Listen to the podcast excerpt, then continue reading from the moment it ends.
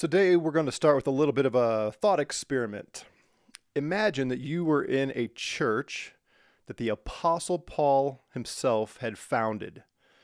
Maybe it's been 10 years ago and he came to your town, he preached the gospel. The Lord opened your eyes to see the truth, hear the truth, know the truth, love the truth. You became a follower of Jesus. And then Paul did what he normally did. He, he went off somewhere else to plant another church. And it's been a while, it's been 10 years, and now he's writing a letter to you.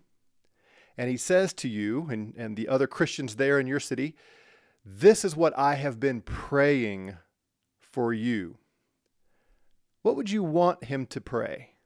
What would you hope that the apostle, this special servant of the Lord Jesus, would be praying and asking the Lord on your behalf? We're going to talk about that today because we're going to see what the apostle prayed for a church in that exact situation in Philippi. So, welcome everyone. Good morning, Karen and Keith and Jenny and uh, James watching from South Africa. Great to meet you. Good, you're glad you're with us, Martha. Glad you made it in easier than uh, than previously. Excellent. And I'm sure there are some other folks out there. Uh, feel free to chat and uh, ask questions, interact with one another. We're glad you're here. My name is Doug. And we gather here every morning at 7:30 a.m. Mountain Time. So James, what time is that there in South Africa? I'd be curious to know. Uh, we gather to study God's Word because we need to have our minds renewed. We need to grow in our love and knowledge of Jesus Christ. And so we do it every day, Monday through Friday. And uh, we are glad that you are with us. Today's a good day. Today's a really, really good day. And I believe it and you believe it. So we are going to declare this together. And if you brought coffee, which I always recommend for our Bible studies, then we are going to uh, drink together in honor of our Lord Jesus. So I'll say my part, you say your part, and then together we go. Ready? This is the day the Lord has made. Oh, yeah, I think I heard you say, we will rejoice and be glad in it. Let's sip together and uh, taste and see that the Lord is good. Ah, he is good. 432. All right. James says it's 4 1632 is what he said. I'm assuming that means 432 and that would be uh, after our time here. So good e- almost good evening to, to, you. Good afternoon, James. All right, so we're going to continue on with uh, Philippians chapter 1 verses 9 through 11. Let me just read those for you and then uh, I will comment on them. So here's what he said. And this I pray, that your love may abound still more and more in real knowledge and all discernment, so that you may approve the things that are excellent, in order to be sincere and blameless until the day of Christ, having been filled with the fruit of righteousness which comes through Jesus Christ to the glory and praise of God. So here we have in writing what Paul's priorities were in his praying for this church in Philippi. Remember, we looked at this in the opening uh, lesson uh, earlier this week. This was a church that Paul established about 10 years prior. He had been traveling uh, through on his second missionary journey and he led this woman Lydia to the Lord, and then the Philippian jailer to the Lord, and that became the foundation of this church.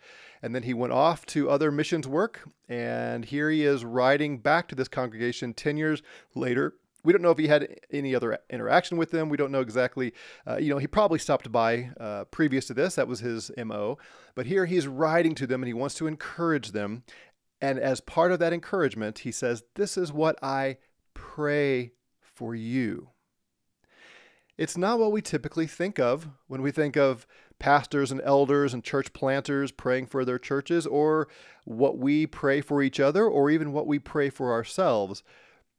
This could be a little bit convicting, as we may see at the end, and it's very informative on the priorities that we should have in praying.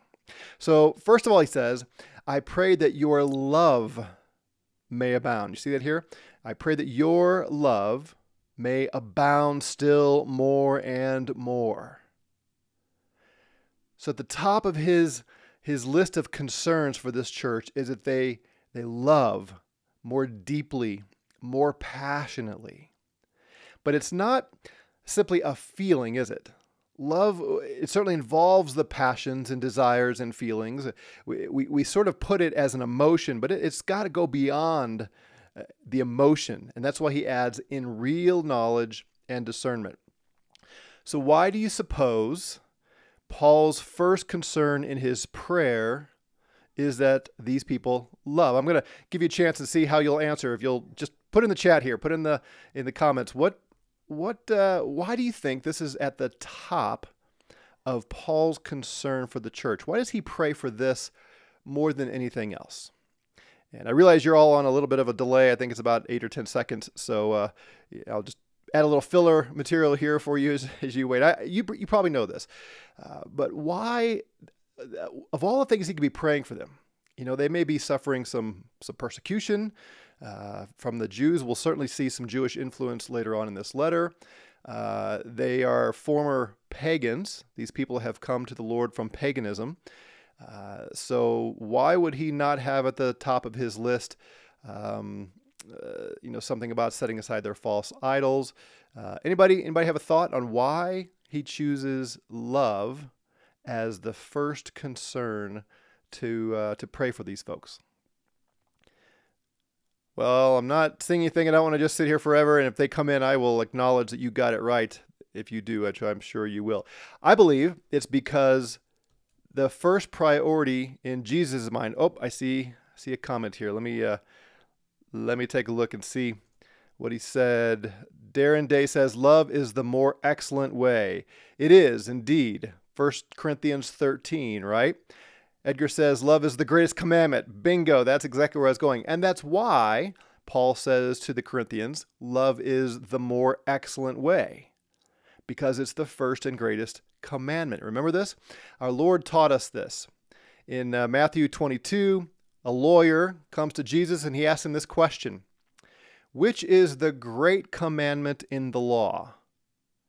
So, this is a Jewish lawyer who is asking Jesus, this rabbi, what is the great commandment of the law? The, the Old Testament is filled over 600 laws. And then, of course, you have the sort of the top 10 list, right? You have the 10 commandments. Uh, starts off with have no other gods before me and make no graven images and on and on down the 10. And, and so the lawyer may be a setup. This may be a trick question that he's trying to get Jesus to choose one so they can say, aha. Anyway, he asks the question, What's the great commandment? And Jesus responds, you shall love the Lord your God with all your heart, with all your soul, with all your mind. And you may recall that uh, in, in another place, he actually he adds the word strength here as well, with all your strength. So love the Lord your God with your entire being heart and soul, inner man, outer man, your mind, your thoughts, your actions, all of that. Love the Lord your God. And then he says, this is the great and foremost, or the great and first commandment, the highest priority. Notice he didn't just grab one from the Ten Commandments. He, he, he grabs this one. And then he says, the second is like it. You shall love your neighbor as yourself. That's a hard, that, that's a loaded, a loaded command. How much do you love yourself? You love yourself a lot right? I mean, think about all you do to make yourself comfortable, to make yourself feel good. We, we, we minimize our sins and maximize our strengths. Uh, we, we act on our behalf. That's just natural. All of you with children, you know how natural this is. We don't have to teach our kids to be selfish. You've never taught your child when someone reaches for something you want, you grab it and you say, Mine right? We, we don't teach our children that. It's inherent, it's, it's instinctive. We are selfish people. We care about ourselves.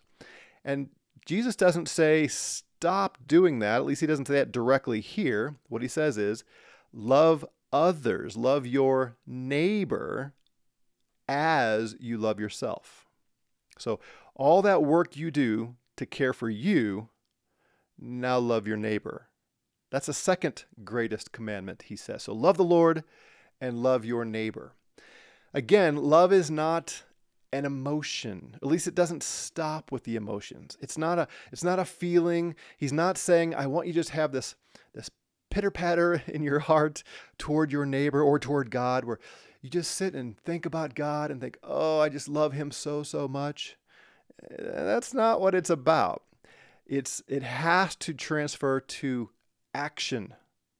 Love is an active word. It's a verb, right? It, it, it is a, a pursuit of the good of others. And when it comes to loving the Lord, He tells us what that looks like. And it's not quite what we think sometimes. In, uh, in John chapter 14, Jesus, our Lord, makes this statement If you love me, you will keep my commandments. See that right here? If you love me, you will keep my commandments. I always like to point out in this verse, he doesn't say, if you love me, you should keep my commandments. See the difference? He doesn't say, okay, show your love for me by keeping my commandments. Now, I think there's an element of that's uh, insinuated here, but he's saying something a little bit different if you truly love Jesus, the outflow of that love will naturally be you will obey him.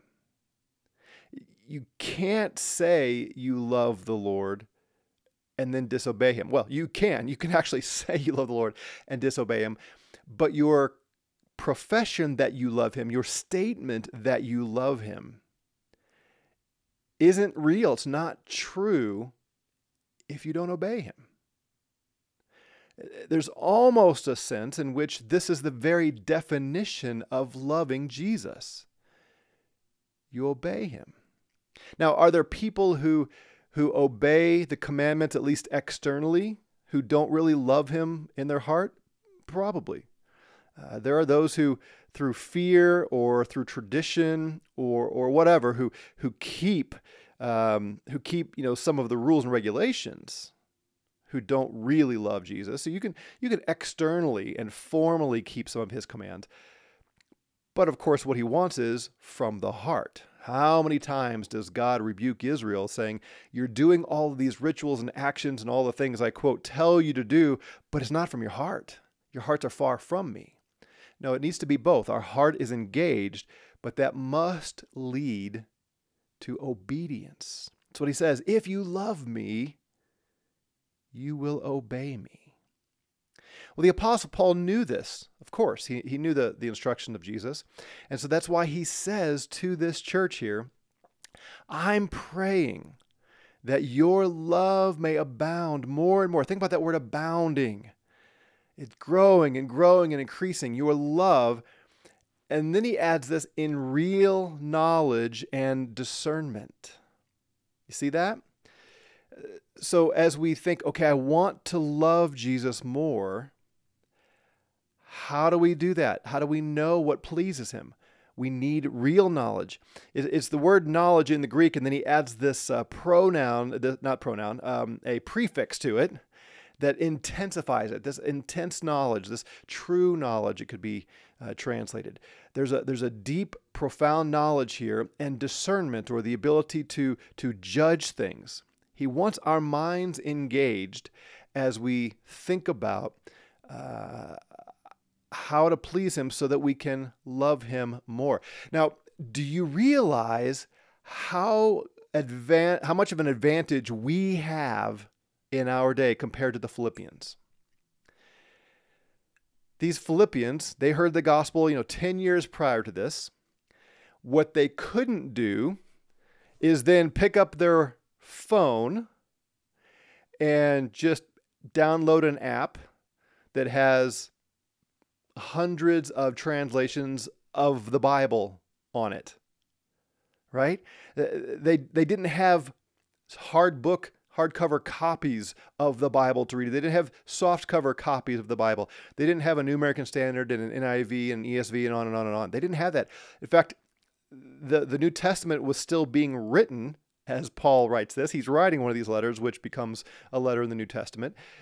They had uh, very little access to the Old Testament, no doubt. Remember when Paul showed up to Philippi, he went to the synagogue, or he tried to go to the synagogue. He wanted to go to the synagogue to preach the gospel to the Jews, but there wasn't one in Philippi, which means there weren't 10 Jewish men in Philippi because that was what was required to have a synagogue. So, without a synagogue, it was very unlikely they had copies of the Old Testament scriptures floating around. There wasn't a church in Philippi yet, so the other letters that uh, that Paul had written, and maybe some others, uh, James possibly, um, and other New Testament uh, letters that were in existence at the, that point, they wouldn't have made it to Philippi. So the Philippians were at a significant disadvantage compared to us in their resources to learn what pleases God. You and I don't have any excuse, do we? We can read and read and we can study together online like we're doing right now. We have so many ways to learn what Jesus wants of us and how to please Him and how to obey Him. We need to do that. That's why we gather here. That's why we study. That's why we go to church and have elders and teachers uh, preach and teach to us so that we can grow in the real knowledge and discernment. Let me go back there. The real knowledge, the, the, the depth of, of knowledge of Him and the discernment so that we can grow in our love. It's not just to fill our heads. Uh, our brother quoted uh, from 1 Corinthians 13 a minute ago, right? Uh, love is the more excellent way. Well, in that same letter to the Corinthians, Paul says that knowledge puffs up, but love builds up. So if we just stop at gaining knowledge, we're in danger of becoming prideful and arrogant and hurting others. But that knowledge that we gain, which we need to do, needs to lead to later a greater love for God and for others. And he adds further to his, uh, his desire for them, so that you may approve the things that are excellent. He wants us to grow in our knowledge and our love so that as we look at all that's happening around us, as we examine our lives, as we look at the temptations that bombard us, we can, we can approve, we can test and see which of these things would honor the Lord and which of these things would dishonor the Lord. That comes through increasing knowledge, that comes through studying His Word, from seeking the Holy Spirit to reveal to us the things that we think of that don't please the Lord. We're bombarded with temptations, and uh, every day there's new opportunities to decide is this pleasing to the Lord or not? And some of them are hard things, some of them are less hard things or easier things, but we still have to do that. Uh, you know, what are the things? What are some of the things that you that you ponder? What are some of the the questions you have in your mind of does this please the Lord or not? How do I decide these things? I, I don't want to just, you know, we're, we're sort of sick of hearing, at least I am, of vaccines and, and mandates and that kind of thing. But it's all over the place, right? It's it's all over. I'm sure it's down in South Africa where our brother is there, and uh, we had a brother tune in the other day from uh, uh, from uh, Northern Ireland, and I'm sure it's there. It's all over Europe, and certainly here in the U.S. and also, eh, all over the world. This uh, there seems to be this movement to from governments to take more control, and and there there's just all this um, back and forth about vaccines and mandates and COVID and all that. We need to learn. We need to discern. How do we please the Lord in this? And everybody has their opinion well, we need to seek the Lord. We need to study the scriptures. Is there any guidance we can gain from that? Not not that vaccines are in the scripture. That's not what I mean. But we have to discern what's going on and what the right response is to do that. And that's just one example. And uh, and again, we're maybe tired of hearing about that. But it's a big deal in, in the whole world right now. And then there's all kinds of other things as well that we need to think about. And then Paul says, here's a further purpose in order that you would be sincere and blameless until the day of Christ. Until these people in their lives and stand before the Lord Jesus, he says, I want you to keep growing in your love, in your knowledge, approving the things that are excellent, so that you would be sincere and blameless. That's what he wants for them that their, their devotion to the Lord is, is genuine and that they overcome sin and overcome temptation more and more and more and more, having been filled, not just a little bit of it, but filled full with the fruit of righteousness. This produces fruit, that they're, they're this tree, and that tree will produce the fruit of righteousness, which comes through Jesus Christ to the glory and praise of God. That's what he wants for these people. That's what he longs for with these people. So let me ask you, getting back to my opening question and statement, let me ask you if the Apostle Paul had founded your church and he led you to the Lord, and then you learned later that he was praying for you, what would you most want him to pray? Let me ask it a different way. When you pray for yourself, when you pray for your loved ones, if you're married, when you pray for your spouse, if you pray for your kids, pray for your parents, your brothers and sisters, what do you pray for? Think back to yesterday, over the weekend, maybe you gathered in small groups with your church. Uh, what were the top of the prayer lists for people? uh, at church on Sunday when um, maybe someone did a pastoral prayer, uh, maybe the, the pastor prayed for you. What did they pray for? If we could rehearse the top 10 things you've prayed for the last week, what would make that list? It sure seems like we spend most of our time focused on things like health, right? not not just in COVID times either. Even before COVID, go to prayer meetings, go to small groups, and so much you hear that so and so sick, so and so is struggling, so and so is, you know, uh, going to see the doctor, and and she's worried that she's got cancer, that kind of thing. Here's another pop quiz for you. Okay, I want you to answer in the chat if you know this. Now, if you're if you've heard me teach on this, and that's the reason you know this, then then you don't get to answer. But if you've not heard me teach on this, then I'd like to see if you can answer this question. Where in the New Testament are we commanded to pray for the sick? I'm not talking about elders. We know that James 5 says elders are to pray for the sick. But where are you, just as average Christian, commanded to pray for the sick? Or where do we see examples in the New Testament of Christians praying for other Christians who are sick? If you know that answer, uh, put it in put it in the chat. Health seems to make the top of our list, or things like uh, job loss. You know, it's been a, a, serious time in the last year or so, and, and it's always a, a concern. Uh, unemployment rates, those kinds of things.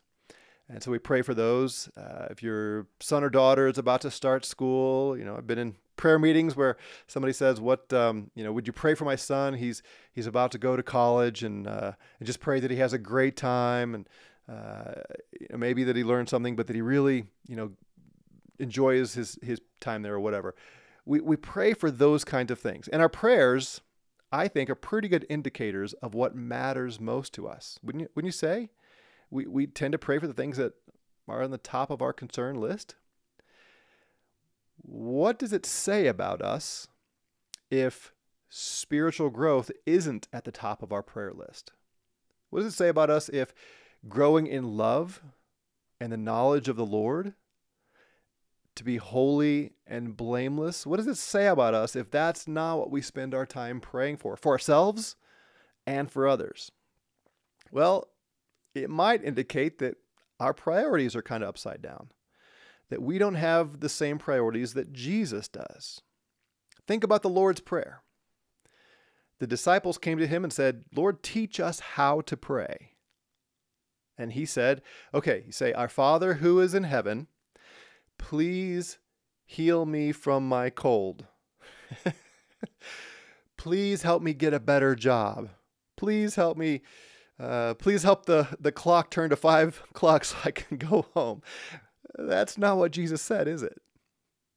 No, he said, Your first concern is that the, the Father's name would be holy. Hallowed be thy name is the first prayer request in Jesus' prayer. Our Father who is in heaven, hallowed be your name. That's not a command, that's not a declaration, that's a request. Make your name holy, the name of God, the name of Jesus. Set it apart in my mind, Father. What's the next line? Hallowed be thy name. Thy kingdom come. Your kingdom, Father, come. What, what do you mean by that, Jesus? Your will be done on earth as it is in heaven. The second priority in Jesus' prayer is that people on earth would do the will of the Father, that they would obey him.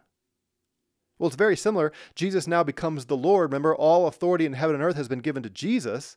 We're to love Jesus with all of our heart, soul, strength, and mind. So now the application of that prayer is would the whole world do the will of Jesus? Would the whole world bow down and serve him and obey him? Which means we need to be praying for the whole world to do the will of Jesus. We need to pray for ourselves to do the will of Jesus. We need to pray for our brothers and sisters in Christ to obey Jesus. If you're a parent, when you pray for your kids, at the top of your prayer list should be that they would obey the Lord Jesus. Then he does say, the Lord says, Give us today our daily bread. So we do get to ask for things that we need. I'm not suggesting that it's bad to pray for health, I'm not suggesting any of that. But where is it in our priority list? Do we place it too high? Do we have those temporal concerns at, at the beginning and then maybe get down to these other things? Now, I'm not seeing anybody responding to my question where does the New Testament tell us to pray for the sick or give us an example of it? It's because there's really only one place, and it's in a book that you probably hardly ever read. I'm going to make you go look it up. It's not in First John, but it's in either Second John or Third John. I'm going to let you find it, and then you can comment later and tell me you found it. It's the only place in the whole New Testament that either by command or example has a prayer for someone who is sick. It's the only place. You don't find it in Paul's writings. You don't find it in Peter. You don't find it in the Gospels. So, again, I'm not suggesting it for a minute that it's wrong to pray for the sick. We should pray for the sick and pray for, for job situations and for sons going off to college and all that. Certainly, I, again, please hear me. I say I'm not suggesting that we are to stop praying for those things. I'm saying to be more faithful to the scripture and God's priorities, that we elevate praying for obedience to Jesus and spiritual growth and holiness and righteousness and love for the Lord and love for people. To bring those to the top of our prayer list and then get to the temporal things. Uh, I see here that uh, that Nate says calling the elders to pray and anoint with oil. Yes, I mentioned that earlier. That is there, but that's for the elders. And I, I qualified. I wasn't asking uh, about the uh, instruction to the elders. I was saying for you and me, Joe Christian, where do we see the example? And, and, and we don't. So good answer. Oh, Darren found it. Darren found it. Let me pop this up here for you. Third John 2. Yes. Beloved, I pray that all may go well with you and that you may be in good health as it goes well with your soul. And Carol, Carol got it as well. Yeah, exactly. It's the only place in the whole New Testament where we have by example. Now, again, please hear me. I am not suggesting you're wrong for praying for people's health. Obviously, John did it, right? But I would, I would exhort you, encourage you, flip the priority. Pray for love. So at your next small group meeting, I bet it'll stand out. At your next small group meeting, as you're praying for those in the circle, right? That's what we do. We, we get in a circle in the living room and we pray for one another. Pray this prayer from, from Philippians for your brothers and sisters there. Pray that their love would abound more and more in the true knowledge of Jesus, and they'd be able to discern how to obey him so that they would be holy and blameless on the day of Christ. See if you can start a new pattern, a new trend. Make this your commitment in those gatherings that you're starting a new trend. Don't tell them this. Don't just say, "Hey, you know, this guy Doug on the internet told me." No, just just do it. And see what happens over time. If that becomes your habit, it'll more likely become the habit of others and we know that God wants to answer this prayer because that's His greatest desire for us that our love for Him and our love for others would grow. And that comes out of greater knowledge of His will, which leads to more obedience, which leads to more glory and honor for His Son Jesus. And I challenge you with that. Change how you pray, be more consistent with how Jesus wants us to pray. It's good, it's right. Any other questions or comments, thoughts along the way before we wrap this up? Uh, yes, Nate, uh, you got in late. Well, I'm glad you glad you find your way here as well. Uh, prayers say a lot. You know, most of us don't uh, don't pray as much as we think we should, and part of it is I think we don't always know what we are to pray, and and this will help. Jenny here says, Love this challenge. If we make something a habit, it will become something that we do daily. Yes, for ourselves and for others. Uh, parents, teach your children to pray this way.